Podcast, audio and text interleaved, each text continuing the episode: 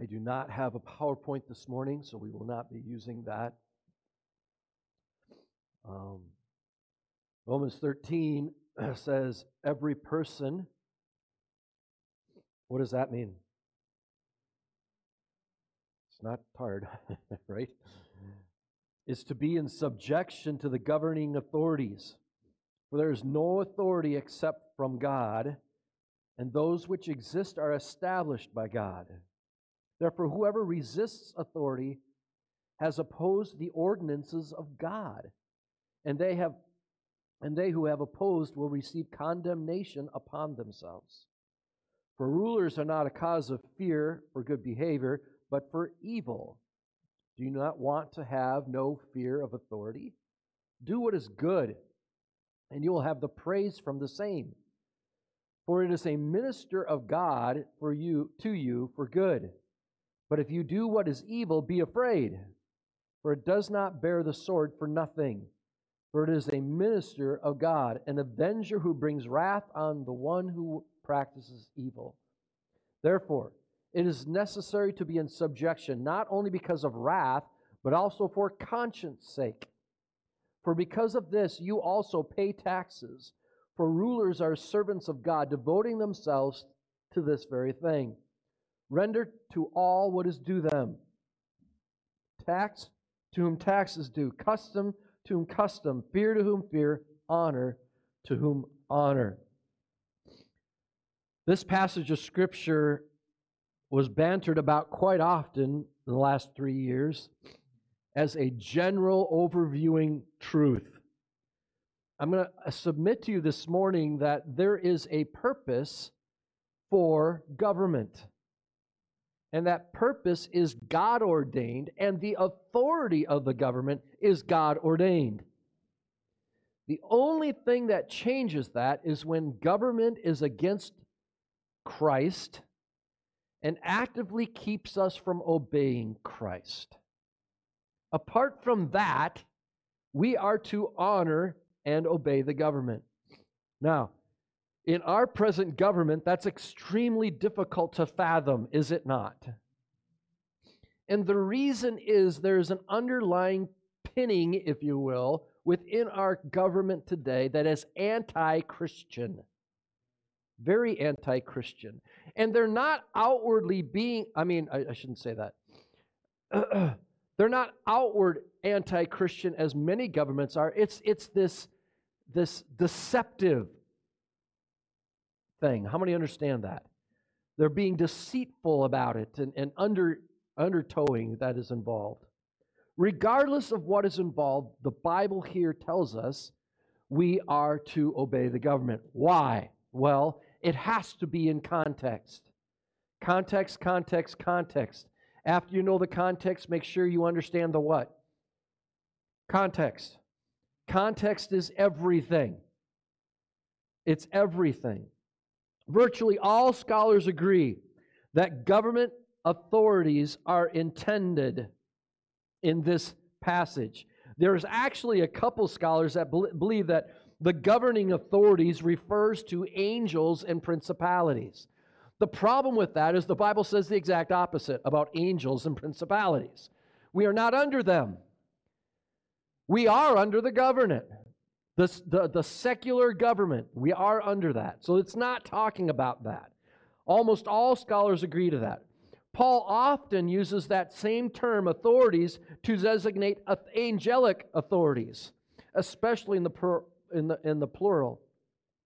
This context expresses a reference to governing authorities. There's no question about it. So we are talking about governing authorities in this text. These are not rulers, not these are earthly rulers, not angelic rulers. Why? The call to be subject to these authority rules out any reference to angelic powers. Do you know you are not to obey angelic powers? Colossians chapter 2 verse 18 is very clear on this. Paul forcefully contests the idea that believers should be subservient to angelic powers. That is not what we are to be. Amen. We're to be subservient to God, and God has placed governing authorities over us. Folks, those angelic powers have got work to do for the Lord. Amen. That work is not to be over us. That work is God's work, and He has uh, the spirit world, if you will, to deal with. How many understand that? He emphasizes that believers are free from the dominion of these powers, and thus it is impossible that he would now exhort believers to submit to them. That's the first reason that this cannot be angelic, it has to be governmental. Second, the call to pay taxes. When's the last time you, tell, you, you paid Michael anything? Right? That cannot be. In verses 6 and 7, the text tells us to pay our taxes. It demonstrates that earthly rulers alone are intended, since it's impossible to pay taxes to the angels. Thirdly, this interpretation of Romans 13 is confirmed by Titus 3:1, which has a similar exhortation to submit to earthly authorities. Authorities refers to civil rulers in a number of other texts. Moreover, the word governing supports the notion that civil authorities are in view, for this term and word group are used elsewhere of human rulers. 1 Timothy 2 2, 1 Peter 2 13, which we just read. And then there's, uh, you can go to when Jesus Christ paid to Caesar the things that are Caesar. How many remember that? That's in uh, Matthew, Luke, and in Mark, I believe.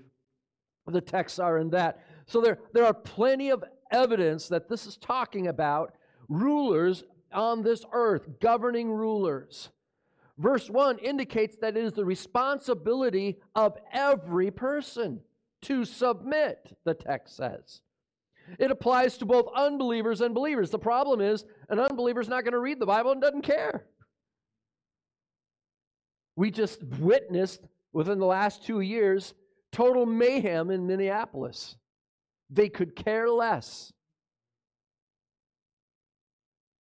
But believers, you don't have an excuse. We have no excuses. Amen. We find it in Scripture, therefore, it is Scripture. There's no, so we can't be like other theologians say, well, submit really doesn't mean to submit. Or salvation really isn't salvation, if you know what I mean. We are to be submissive to the civil government. That's what the law says, that's what the Bible says. The reason for the command is stated twice in verse 1. Why?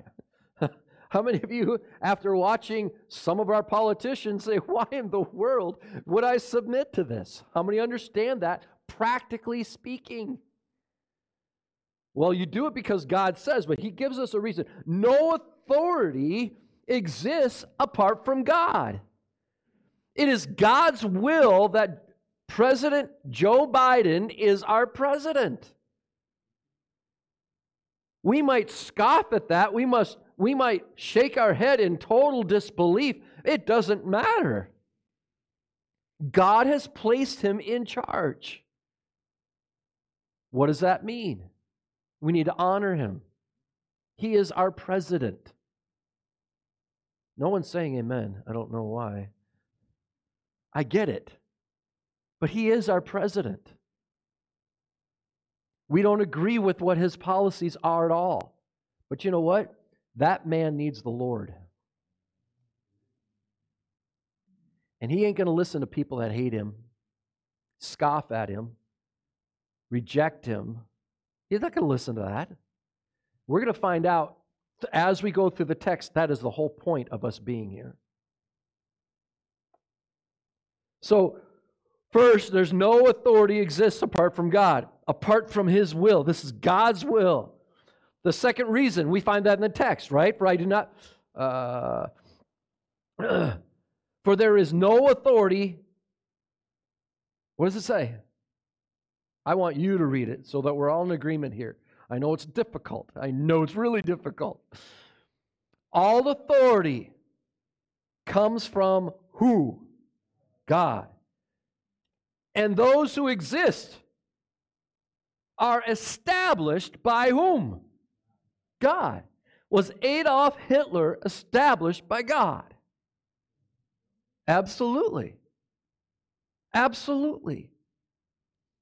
So this is this authority exists because God says it does. It's his will that this takes place. Kingdoms come and kingdoms go. But God is always sovereign in every one of them. The second reason, which reiterates the elaboration and elaborates on the first, is even more emphatic. All, all authorities have been, look at the text. Therefore, whoever resists authority has opposed the what? Ordinances of God. He has opposed the ordinance of God, and they who have opposed have received condemnation on themselves. In other words, God has ordained this authority. It's not, oops, I didn't see the mules coming. Some of you probably don't have any idea what that means. or, oops, I, I didn't know that they were going to put ballot boxes out there. Or oops, like, no, God doesn't ever say oops, amen. Never.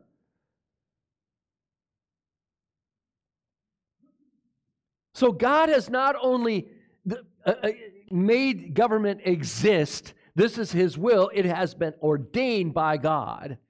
No governing authority exists apart from God's will and determination. This notion of God's sovereignty over all governing authorities is not unique to Paul. The Old Testament and the Jewish tradition both say that this is God's will. This is whatever the is, it is. Now, the problem is the Old Testament rabbis, and, and uh, if you call it, I'll call it this, the Mid Testament rabbis. Many understand what I'm talking about? During the Roman occupation, allowed Remember the Maccabees and, and the revolution that took place? And then after that took place, you've got when Jesus was alive on this earth, what do we have then? The zealots. And matter of fact, and I can't give you all the history here, but I'm going to give it to you close.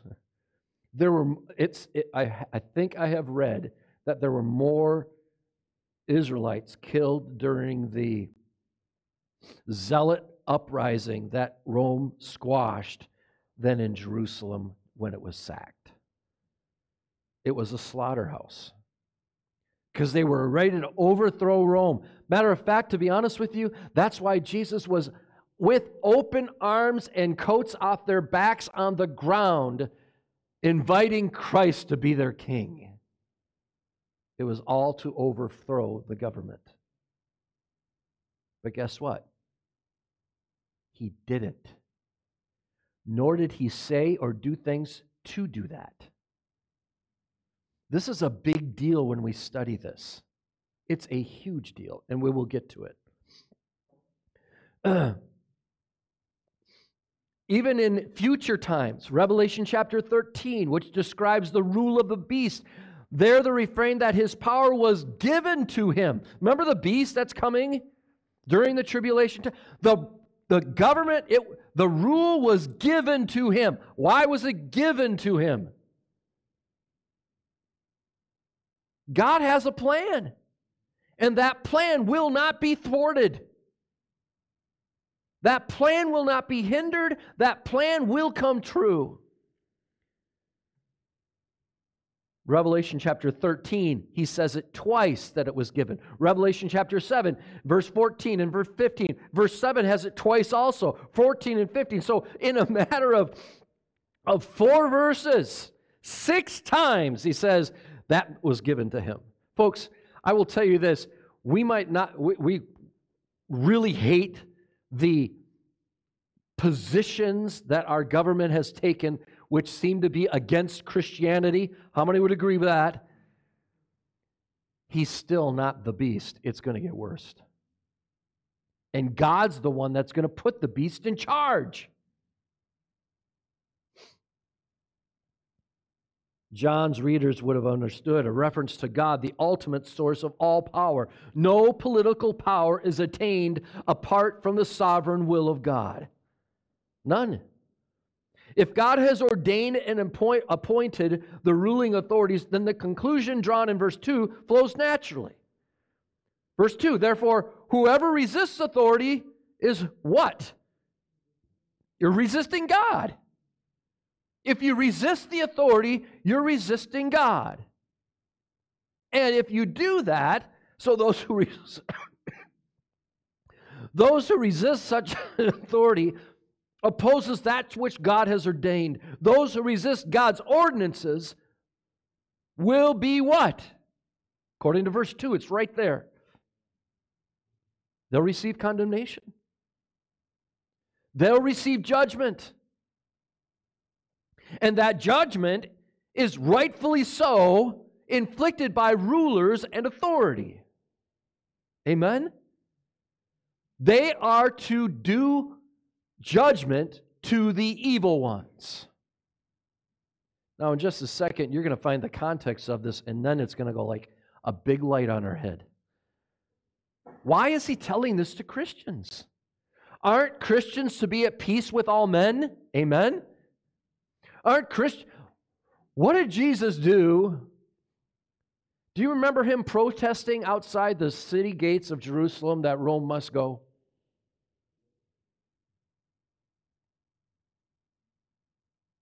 Did you see him protesting or saying anything about the emperor calling himself a god?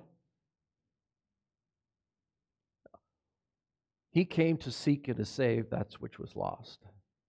He has left us here to be an agent to seek and to save that which is lost also. We don't save them, we just give them the text.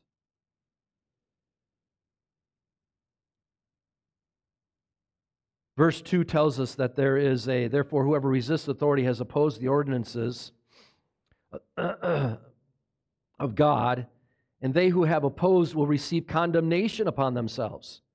Therefore, verse 3 For the rulers are not a cause of fear for what? Good behavior.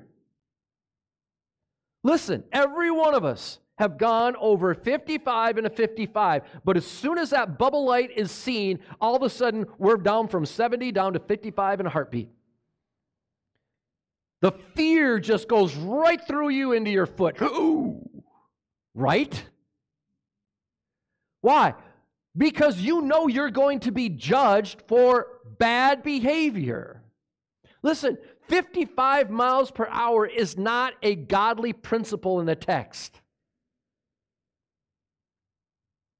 Amen. It's the law of the land to protect us.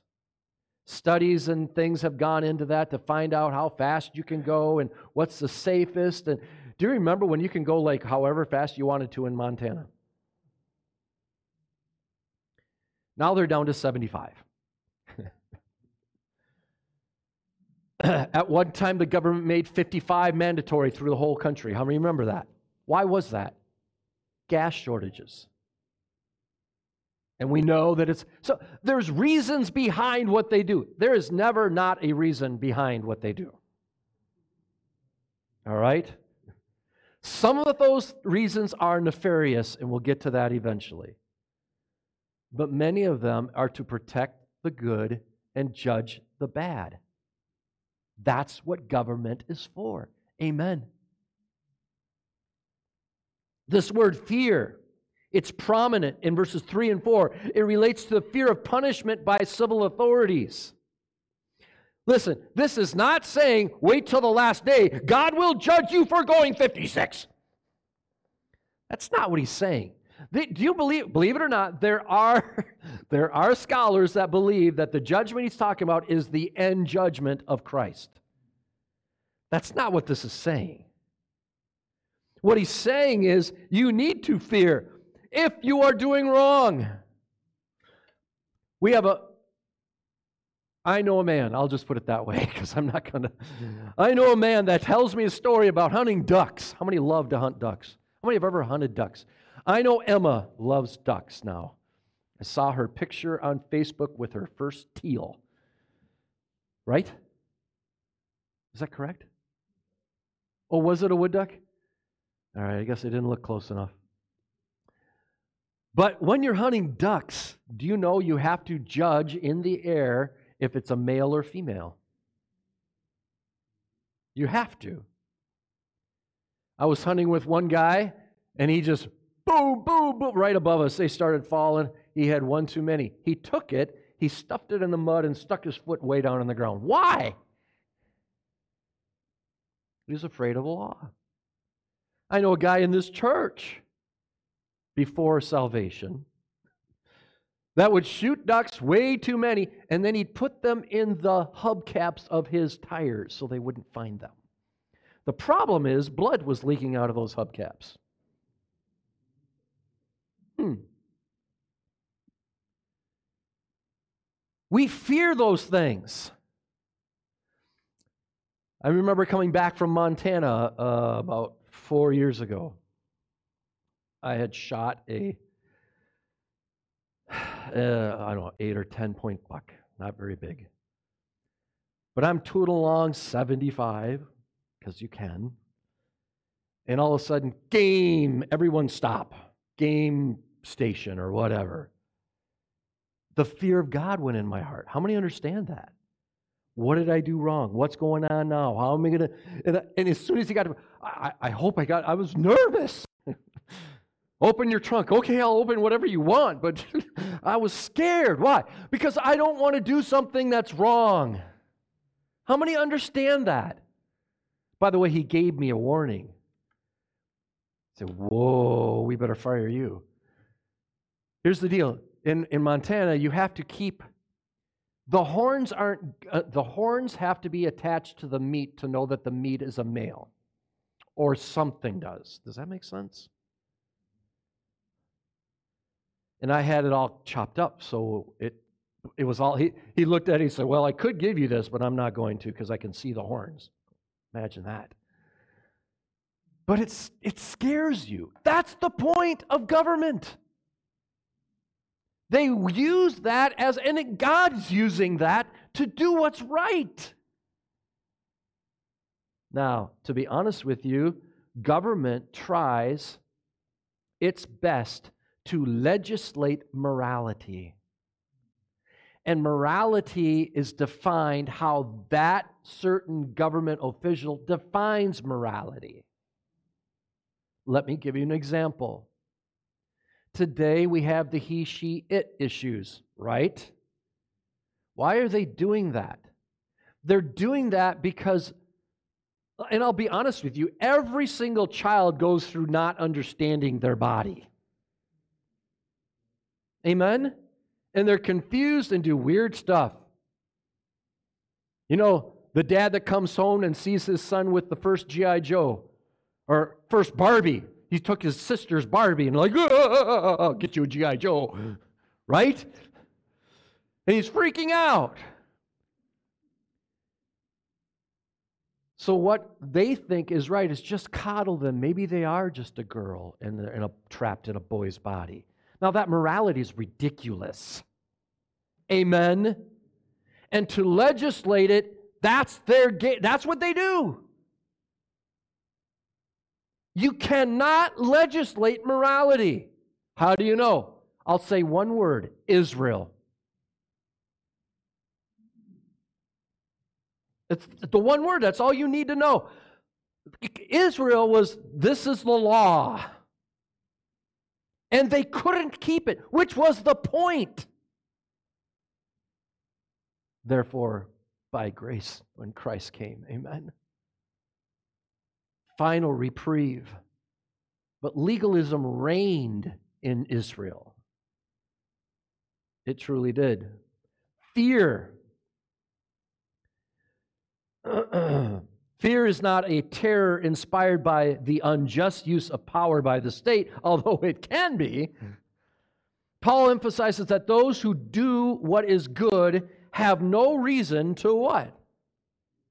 Fear. And conversely, those who practice evil receive the penalties inflicted by civil rulers. So if you're going 55 and you see a policeman, you're waving. Right?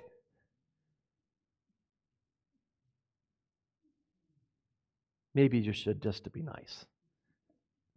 You don't have that fear, though, right?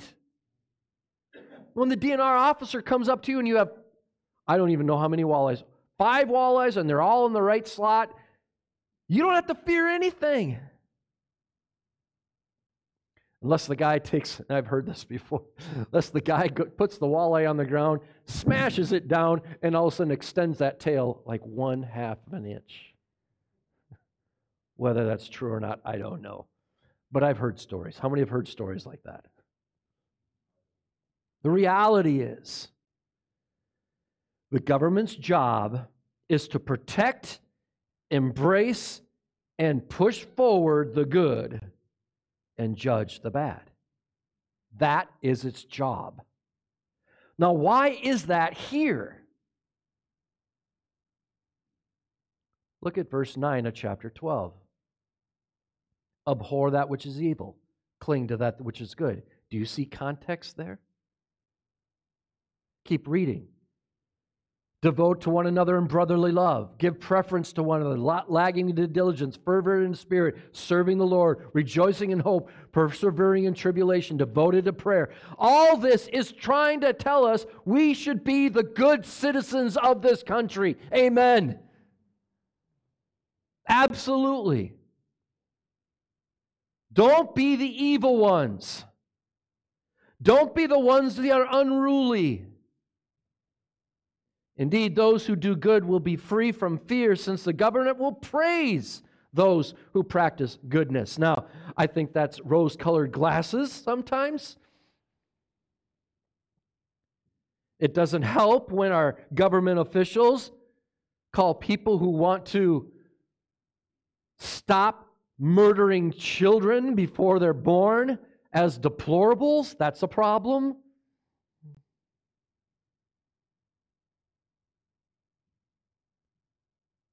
But in generality, those who do good will be free from fear, since the government is to praise those who practice good and judge those who practice evil. The judgment exercised by the state then occurs in history, but it should not be separated in an absolute way from God's judgment, because God is judging through the government. It is in verse 4, look what it says. Verse 3, do you do not have no you will have no fear of authority, do what is good, and you will have five praise from the same. Who's that? The authority. Verse 4, for it is the minister of God to you for good. We find that this ruling authority is acting as God's servant. That's what it's saying. Not only in verse 4, it says it twice there the servant of God, the minister of God, but also in verse 6. The rulers are servants of God. Let me ask you how many of you want to pick a fight with Michael, the archangel? Uh, no, thank you. We would not disparage him. We know that he's a servant of God, right? then why do we treat the government any different? I think because we have lost track that they are the servant of God. Does that make sense? They are the ministers, they are the servants of God. The judgment of the state against evildoers in history anticipates also an eschatological judgment of God at the end of history. We will get back to this in just a little bit because eschatology has a lot to do with this text. You say, What? Yeah, a ton to do with it. There is a, I'll just give you a glimpse, uh, a commercial that'll happen in 15 minutes, okay? There is uh, Doug Wilson. How many have ever heard of Doug Wilson? Doug Wilson is a post millennial that is absolutely saturating this world, this country with postmillennial thinking. Postmillennial thinking says we become politically active to change the political system to bring in the kingdom of God. Anybody see a problem with that? Uh, I see a huge problem with that. The judgment of the state against evildoers has this eschatological talk, and we'll get there in a second. The reference to the state not bearing the sword in vain. Not bearing the sword in vain. Right to deprive of, of life those who have committed crimes worthy of death. Folks, there is evidence in Scripture of death penalty. It isn't a humane or godly thing to put a five, time rapist and murderer back on the streets. The government is not doing their job. It's not. The right of ruling authorities to practice capital punishment is found also in Genesis chapter 9, verse 6. It, it supports it because it appeals to the fact that human beings, why is abortion wrong?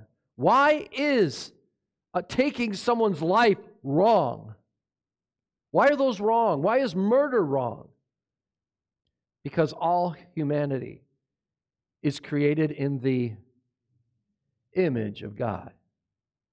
Precisely because human beings are so valuable as God's image bearers, it follows that one who intentionally takes the life of another should be deprived of his own or her own life.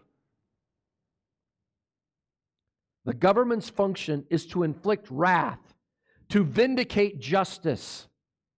Government's job is to quell and punish anarchy.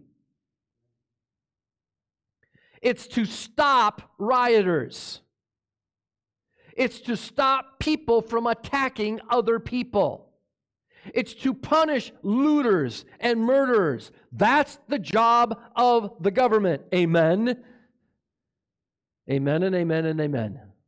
Say, why are you talking that way? Well, I will show you briefly. The structural role of verse 5 repeats the command of verse 1. It refers to the wrath of civil authorities in, me- in meting out punishment. This is confirmed in verse 4, which spells out the government's function as the avenger for wrath. We are not to avenge wrath, they are to avenge wrath.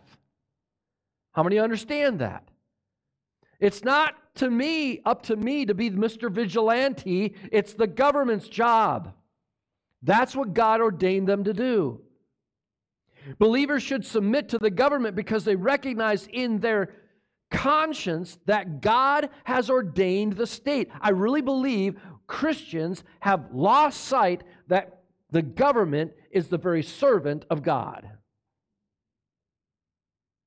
To rule, they are to rule, and because it is the servant of the, on the is God's servant on the earth, the conscience is a big deal. It signifies a sense of moral responsibility and obligation to conform what is required. But in this context, the function of conscience is certainly, pers- is certainly a perspective since the action contemplating is submitting to the state. In other words, have a good conscience driving through Montana. Stay to 75 miles an hour. Don't murder somebody. Don't steal from somebody. Don't perjure yourself. When you do those things, your conscience is hindered. And the actions that are a reply of those show you they're hindered. Why? Some people believe that pay taxes in order to maintain a good conscience. We should be paying taxes. We should. Christians are not like exempt. Now, I hate to say this, but I'm going to tell you it's only a matter of time until churches will be taxed. It's only a matter of time.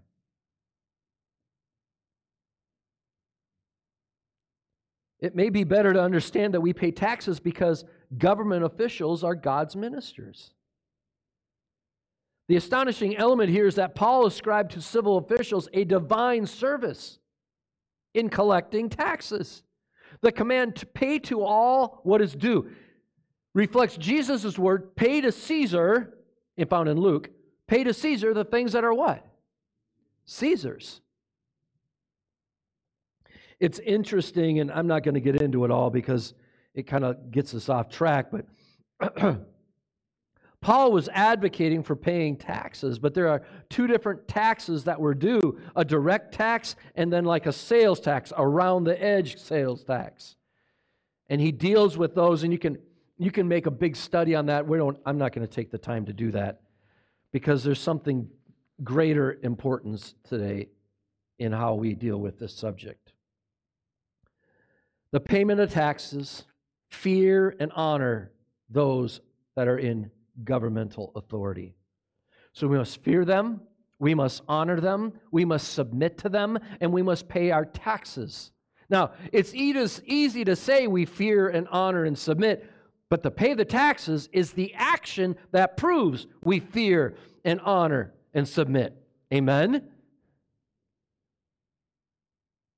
By the way, this fear that is talked about here in these verses, verses uh, 3 and 4, is the same word used in Ephesians 5, where Paul exhorts wives to, to fear their husbands. Peter exhorts all to honor all people, love the brotherhood, fear who? God. We just read that. Honor the king. Servants must be submissive to their masters with all respect. Obviously, we have seen throughout Scripture that if fearing the government is equal to obeying the government, this must be understood as not an absolute, blind, uncritical command. This is important. How many are following me? We are to, I just showed you, fear husbands, obey your parents, fear God, servants be subject to your masters. All those are true and generally need to be followed, but there's a but in there.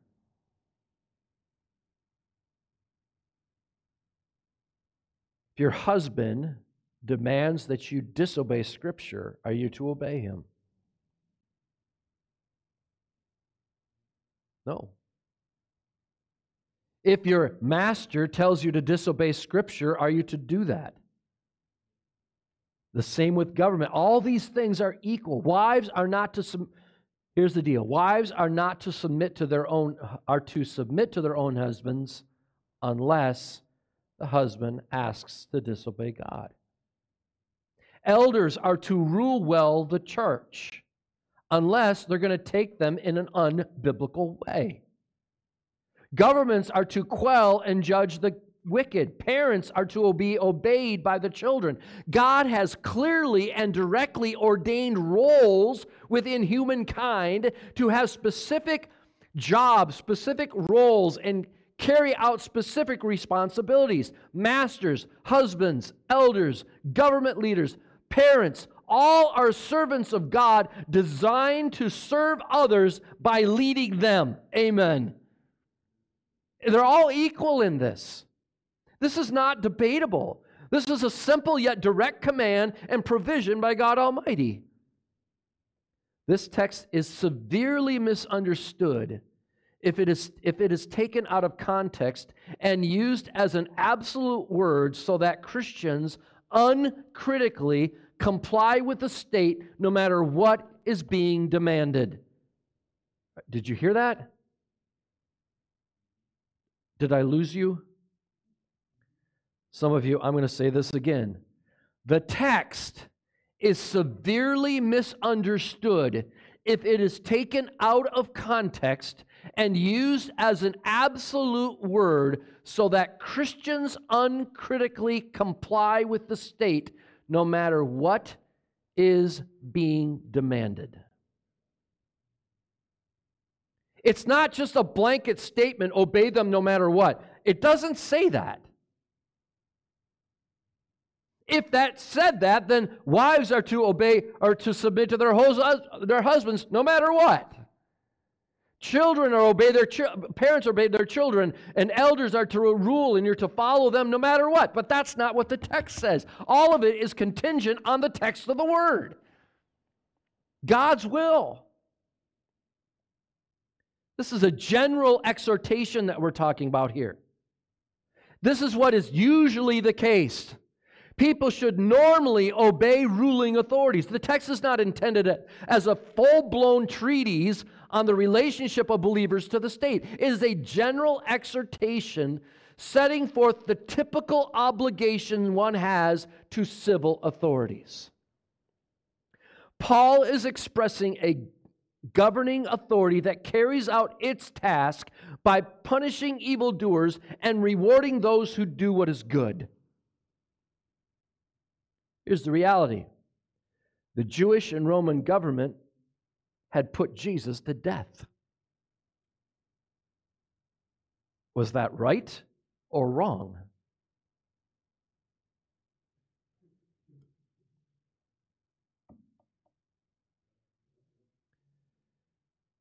By their own government, it was wrong. By God's will, it was right. Does that make sense? It was in his plan the Jewish government had executed James and Stephen and were on a mission to eradicate them all. Does that mean I need to go help them do that? Absolutely not. The Jewish and Roman government had put Paul, Silas, Peter, and others in jail so as to possibly kill, if not suppress, their God given work. Clearly, Schreiner says it correct and, and one of the best, I think. It was simply not his intention to detail here the full relationship of believers to the government. There is a reason this was written, and it wasn't to be blindly following the government at the expense of disobeying God. That's not what it was written for. Stein rightly says it this way governments, even oppression, oppressive governments, by their very nature, seek to prevent the evils of indiscriminate murder, riot, thievery, as well as general instability and chaos. And good acts do at times meet with its approval and praise. Amen. Paul would not disagree with the call to obey God rather than rulers when they attempted to squelch the preaching of the gospel were rulers as respected, but Polycarp will not render worship to Caesar. He will render, Polycarp said, I will render taxes to Caesar, but I will not render worship to Caesar. There's the difference.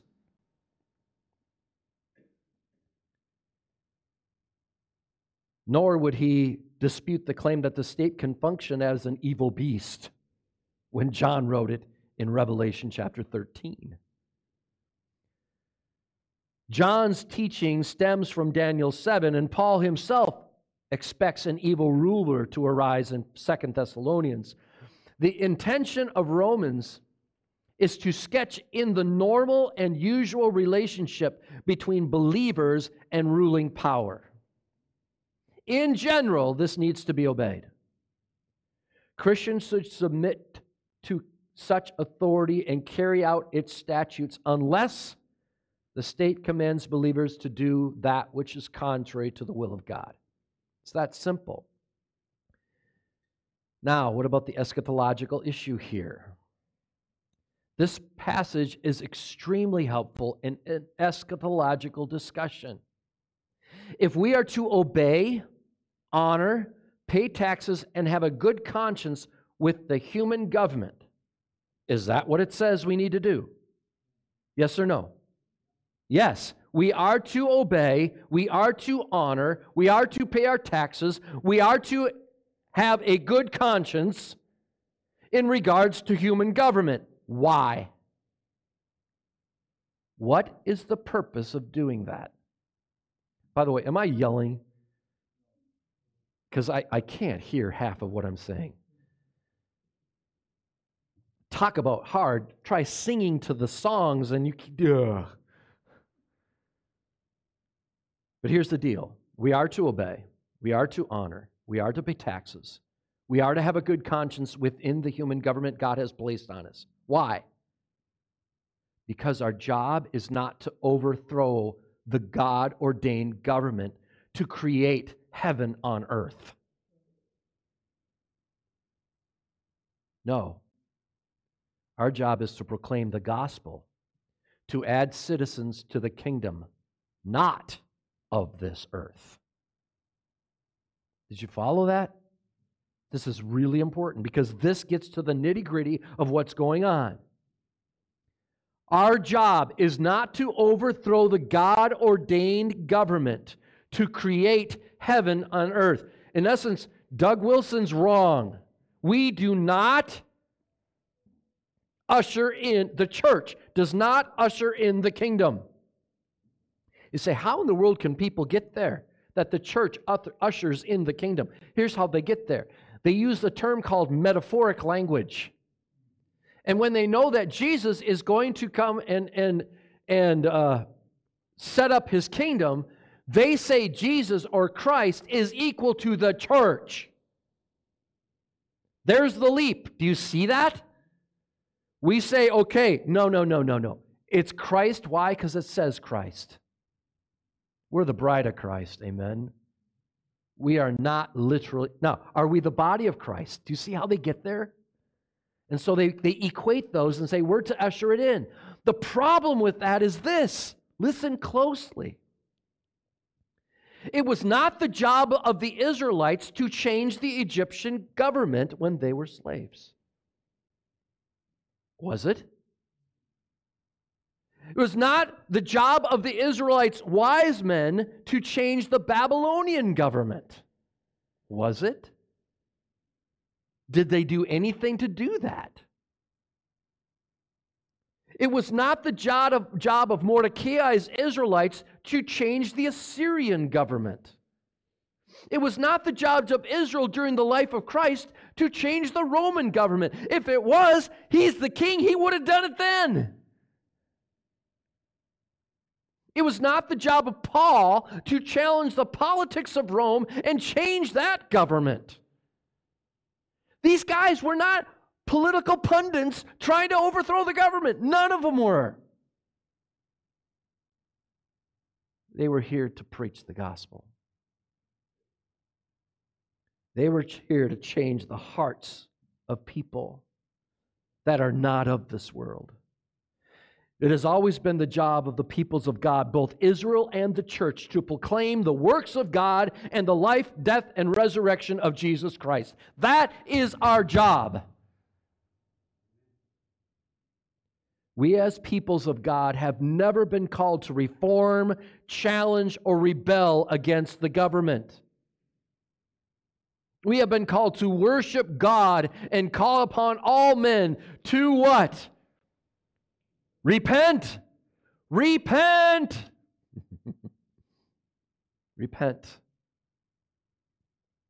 This is exactly why Scripture says to obey government and live at peace with all men. Why does God want us to live at peace with all men and to obey the government? In order to have a clear conscience and a standing to be able to proclaim the gospel of Jesus Christ to the world. Let me ask you how many of the writers in Minneapolis in 2020 are you going to listen to about moral, virtual godless or god, godliness? How, who would you? Would you listen to any of them? They don't have a standing. I will tell you this rebels don't have standing in preaching the gospel of Jesus Christ to others. We do not usher in the millennial kingdom by political reform or overthrow. No believers advance the kingdom by scripture. No believers advance the kingdom but by Scripture alone, explaining to the world who Jesus is, expressing by God's grace alone, through the death, burial, and resurrection of Christ alone, and through faith alone, God then will be glorified alone. Amen. All of them found right there. There's no uh, revolution found there. We are not political reformers. We are Christ's ambassadors and proclaimers of the gospel. You say, well, how in the world did you get there? It's very simple. Does anybody know what the context of Romans is? How many want to know what the context of Paul writing to the Romans is? Paul was writing to the Romans because there was a huge rift between the Jewish and Gentile Christians. How many does that do you remember this now? What happened was the beginning of the church in Rome, I believe, was at Pentecost when Peter preached. It says that there were people from Rome there that truly were had the Holy Spirit above them. How many understand that? They were saved. And they went back to Rome. Uh, what are they going to do? Well, I'm saved. I got my ticket. We're done. We're good. We can just live like normal. Is that what they would do? No. They want to get together. They want to know more about who this Jesus is. Amen. A church was born out of their salvation at Pentecost. And then when they left Pentecost and went back to Rome, they started churches. And they started them probably in the synagogues because many of the who were at Pentecost was full of Jews. That's why they were there, right? So the synagogues were, if you will, had a great awakening. How many understand this? That's what's going on. Well, what happens is the synagogue was full of Judaizers, and then eventually some Gentiles became believers. It was a mingling thing. Now, let me ask you are the Gentiles going to want to do what the Judaizers are telling them to do? Hey, you 60 year old man, you need to be circumcised to be born again. Yeah, you're nuts. You are nuts. And fisticuffs happened.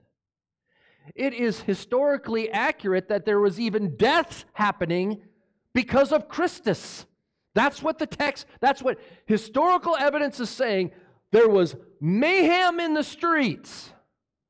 And it was had to do with Christus in the synagogue of the Jews.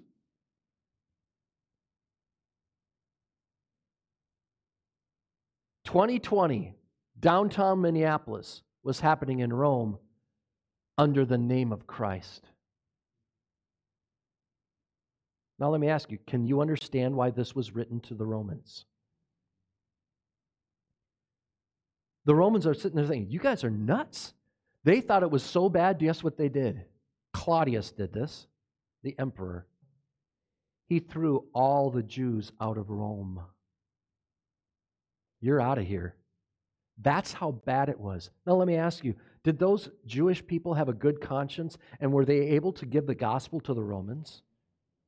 Are you kidding me? They would say, Forget you, get out of here. You don't belong here. Do you see why God wants us to obey the government and be in good standing with our citizenship on this earth? Now, I try to explain it and I'll read it now. I might be repeating some of this, but I want to make sure I don't miss something. How many get this? Remember, we are here to proclaim the gospel. In order to do that, we, we, in order to do that, we Christians cannot be the group inciting violence that is the context of Romans 13. This is not a blanket treatise that we blindly obey the government. Rome was written to meld together, once again, Jewish and Gentile Christians. Reason? They hated each other so badly that they were the ones who were violent in Rome. They were beating each other up in the streets. They may have even started killing each other over their religion. It got so bad that the emperor sent all the Jews out of Rome. How are they to proclaim the gospel if they're not there, number one, and if they're acting like morons, number two? How many Romans respected the church when the church looked like the anarchists of 2000 of 2020 Minneapolis mob? They lost all credibility, and rightfully so. Paul is literally writing and explaining to them obey the government to retain a good reputation amongst the citizens, pay taxes to the government, for they are there to judge the bad guys, of which you can't be the bad guys. this is literally the context of this writing. Now, how does that, how does all of this, how does all of this relate to us today? And how does it relate to how we act today? Listen, folks, be a good citizen. Love the Lord, love others, so that the gospel can be proclaimed in good conscience. Amen? Now, I don't normally just read word for word everything, but I'm going to do this today. Mr. Gaiman sent me, by the way, this is a very difficult passage because emotions are tied to people we love, right? People we love have different opinions on different things. One thing we should be in agreement with we need to obey the government unless it tells us to disobey God. It's that simple. Well, there's something called, and I encourage you to read it. I don't know that I'd agree with it all. Now, I'm in the minority on this. I don't know that I agree wholeheartedly with the statement called the Frankfurt Declaration. And I'm just going to give it to you, not because I can be right, I could be wrong on this, all right? And John MacArthur and many godly men have signed this called the Frankfurt Declaration. I am not going to read that to you because I am not comfortable equating civil liberty with Christian liberty. How many understand that? That word civil liberty, it, it, it's more American than biblical. How many understand that? And so I'm, I'm hesitant to, to, I could be wrong, but I'm hesitant to sign that. But Dr. MacArthur did sign it. And I respect Dr. MacArthur big time. I think he is one of the greatest preachers of our age in order to take down the extremely difficult and put it right down into lay language that I can understand. What a gift that God has given us with Dr. MacArthur. And by the way, he's not here for very much longer. He you can see on his face and the way he walks, he's getting very old.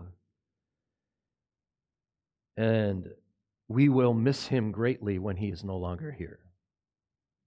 Praise the Lord that he has written so much. Regardless, I'm going to read to you because here's this man. He did not live in Minnesota. I think if he lived in Minnesota, things would be different. I think if his church was Grace Community Church of Minneapolis, Minnesota, it might have been somewhat different. But he wasn't. He was in California affectionately known by many as the People's Republic of California. I hope you understand where that went. They were above and beyond what happened in Minnesota. What happened in Minnesota is there were some inconsistencies, major inconsistencies, and he's going to talk about it. But we at least opened our doors two or three months after we tried to figure things out. How many understand that? California did not. Canada did not. And Canada is still has, from what I understand, pastors in jail. And you cannot go, according to Lutzer, who's, I think it's his brother, he's from Canada. His brother's in Canada. He cannot buy, he has been given the shot but there are and and and he's not disparaging the shot or encouraging the shot. He said it is what it is. You've got to make your own personal decision on that. Amen. But canada is requiring that you cannot buy groceries unless you have the vaccine card with you. And you can't do a lot of these things.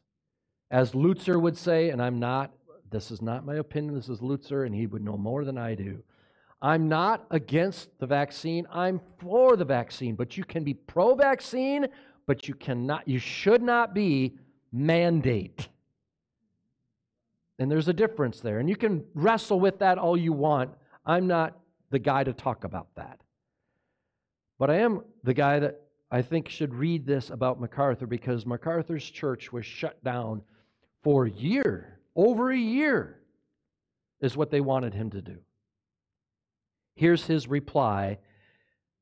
And it was dated, by the way. He has, it's on his blog. You can read it yourself. September 6th, 2022.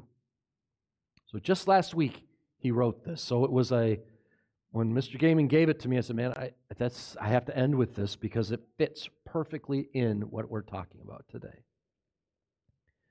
John MacArthur writes Christ declared, My kingdom is not of this world, my kingdom is not of this realm. Amen. John chapter 18, verse 36. Far from setting himself up as a rival to Caesar, this is talking about Jesus Christ. He was saying that the church belongs to a different, higher realm than an earthly government, and therefore she poses no threat to Caesar's rightful authority. The church's purpose is not to overthrow or usurp earthly governments.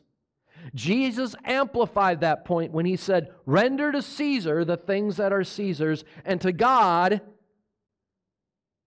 the things that are God. By the way, the things that are God's are worship corporately. Amen. That belongs to God and God alone. This is the tipping point. Matthew 22. But for his part, Caesar has always tended to view Christ as an adversary and as an inconvenience. How do we understand that? When we say Caesar, he's saying government. From Herod and Pontius Pilate, let me ask you, were they antichrist? Absolutely. Until today, earthly governments have always sought to exert control over Christ and his kingdom. Somehow, some way. How did that happen in, in, in Rome or in Jerusalem? Well, they killed, they threw James off the pinnacle of the temple. They slaughtered Stephen with stones. They had Peter in jail ready to be executed. It's hilarious. Peter's what? He's sleeping in jail. Why? Because it's going to be really hard today when I uh, wake up in heaven. I got so much to do, right? I don't know why he was sleeping. Maybe he was just resting in God. Amen. Caesar's not content with the things that are Caesar. He also wants to control over the things that belong to God. So, earthly rulers invariably try to seize as much dominance over the church as they possibly can. Today's, post, today's postmodern politicians are as determined as any government in history to intrude into the matters that pertain to Christ. They impose moral standards that are hostile to biblical principles. We talked about that today.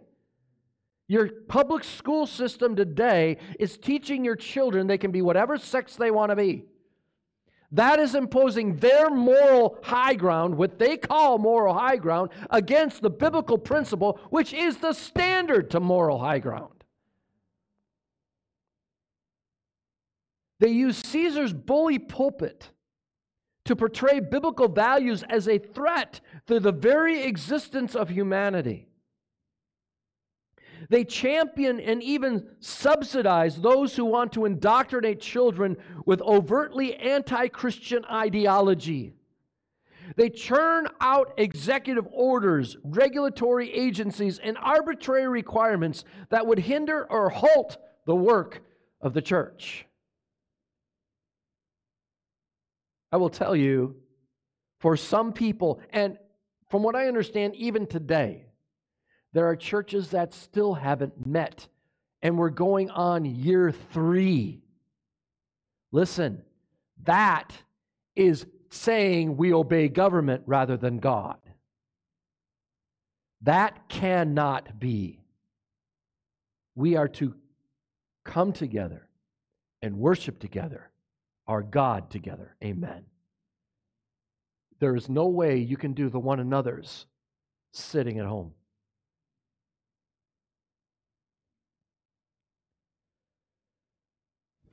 See, I get excited about this and then I go off and I lose track. MacArthur didn't say that. That was my input.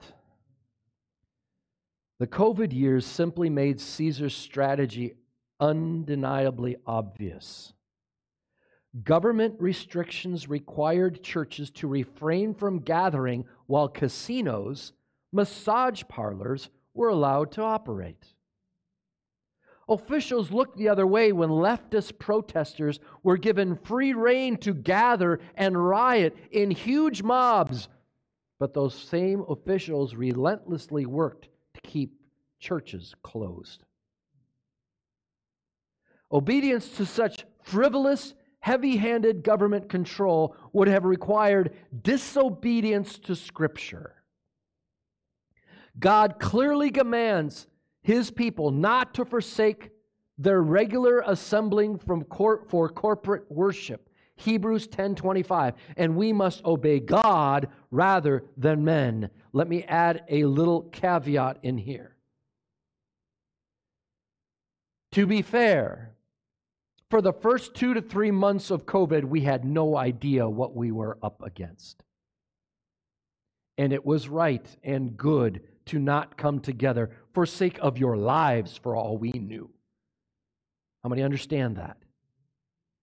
But time changed all that. Evidence changed that. To be honest and clear today, even today, they do not know the, the ramifications and the total understanding of COVID today. They don't. To be honest with you, I am right now dealing with a cough in my upper respiratory system that has been two over two years going on now. They don't know if possibly that could be something to do with the problem that COVID left in my personal body, which is different than any of your bodies which is different than each other's bodies. How many get this? So, what did MacArthur do? So, we resumed our corporate worship. after a certain amount of time. They resumed. They, they started going up. And Fox News got a hold of him right away and brought him in and say, hey, you're one of our guys. You're doing in the face of... That's not what he was trying to do. He was just trying to worship God corporately as the Bible commands. Amen. So we resumed our corporate worship, and that immediately unleashed the wrath of Caesar. Government agencies came after our church with every regulatory projectile they could hurl at us legal demands, lawsuits, injunctions, and fines. They even threatened to ex- expropriate our parking lot. Thankfully, we prevailed in court, mainly, I believe, because the county of Los Angeles was not willing to let their health officials be deposed under oath. in other words, he's under the understanding that they really don't want the truth out. That's what he's saying there. I'm not there. I have no idea what that truth may or may not have been. Our triumph in these cases came exactly a year before the Frankfurt Declaration was released. While the case was still in litigation, however, we released a statement of our own titled, Christ, not Caesar, is head of our church. What we stand what we stated then is in full agreement with the Frankfurt doc- document. Again, they are smarter than I am, but I'm just not quite there because of a couple words in the document. The United States government and others in the Western world have already established themselves as enemies of Christ by legalizing abortion demanding that homosexuality be encouraged and celebrated, refusing to recognize God given gender distinctions, sanctioning same sex marriage, and promoting the barbaric pagan mutilation of children. In other words, at the age of six, if my son wants to be a daughter, then he can go ahead and be a daughter by being surgically altered at the age of six or younger. These overt government sponsored attacks on long established moral standards constitutes a formal parliamentary declaration of war against God. His created order, his moral law, and the authority of his word. Our current government, therefore, now stands in opposition to God no less than Baal worshippers of the Old Testament did. Why would we not expect them to come after people who put their lives on the line for the cause of God and His Word? There are many signs that sound churches and faithful believers are about to face a wave of harsh persecution. The exposure of all of this is a major problem for churches that have tried to compromise with the world. And I'm telling you, they will. They have and they are. We are no different than, than, than Nazi Germany putting swastikas out on our sign to say, hey, we're with you, government. But when the government is wrong, we tear down those signs. We do not abide by those rules that say you cannot worship. We need to worship. We need to gather corporately. Now, there are some laws that the government, and I'm, I'm off script again, okay? There are some laws that are not spiritual or unspiritual that we simply must obey because they're the government given by God. But when those laws attack our obedience to Christ, we break those laws. Does that make sense? That's what's being said. All right. The exposure of all this is a major problem for churches that have tried to c- comprise with the, to compromise with the world. Some of them will simply deny the truth more openly. Some are already doing that. Those who will not compromise in order to mollify Caesar should sign the Frankfurt Declaration. Christ and Caesar do not operate in different realms. I'm sorry, let me say that again. Christ and Caesar do operate in different realms. The church's mission is not a partisan political one. Amen? There is no political solution to what ails our culture. You can give all the laws you want to, it ain't going to change anything until the hearts of the people are for Christ. And that's only going to happen with citizens that are kind, gentle, and good citizens proclaiming the gospel of Jesus Christ. The church's mission is to preach the gospel recover souls from the domain of darkness, and train them to be Christ's disciples. Christians must not be dissuaded from the task in order to achieve a more temporal political adjust, objective.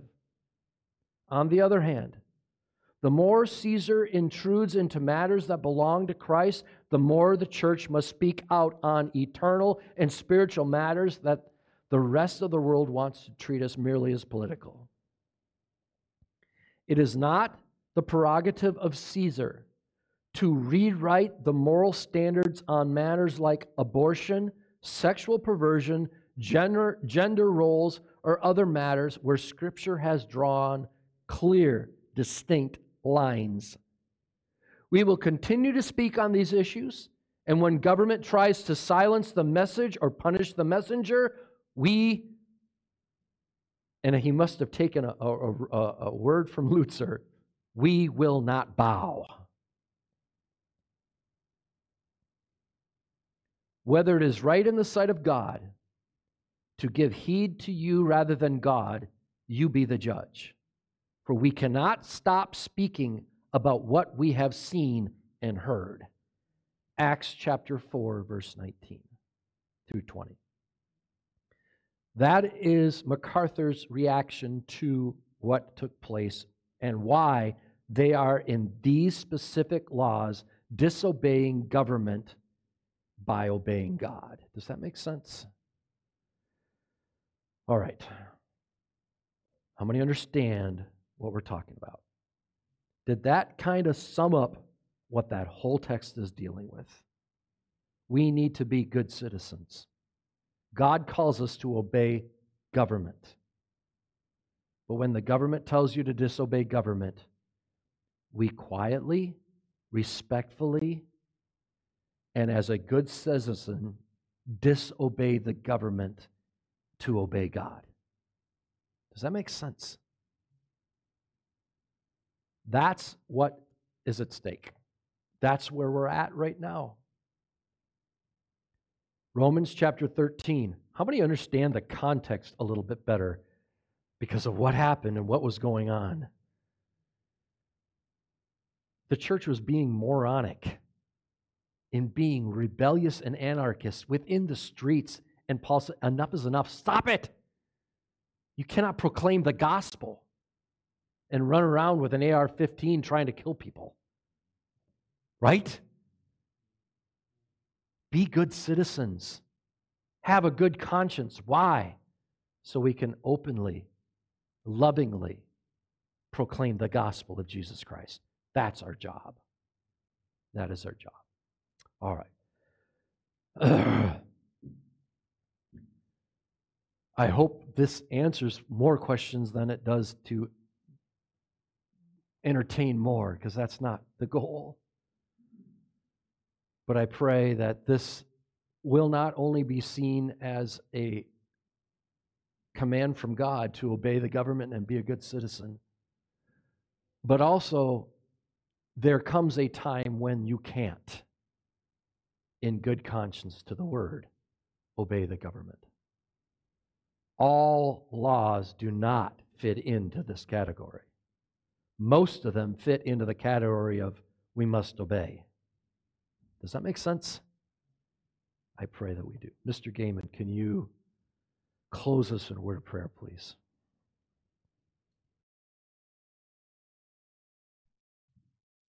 Please stand. We'll be dismissed in prayer this morning. Father, thank you so much that your word speaks to real life for us, and your word is clear. I pray that you would give us just a renewed commitment to always be obedient to your word, and if persecution comes, uh, to welcome it in the sense that it is our duty and commitment to you out of love for you that we obey you above all else. Father, remind us of these truths this week, and I pray our lives would bring you glory in Jesus' name. Amen.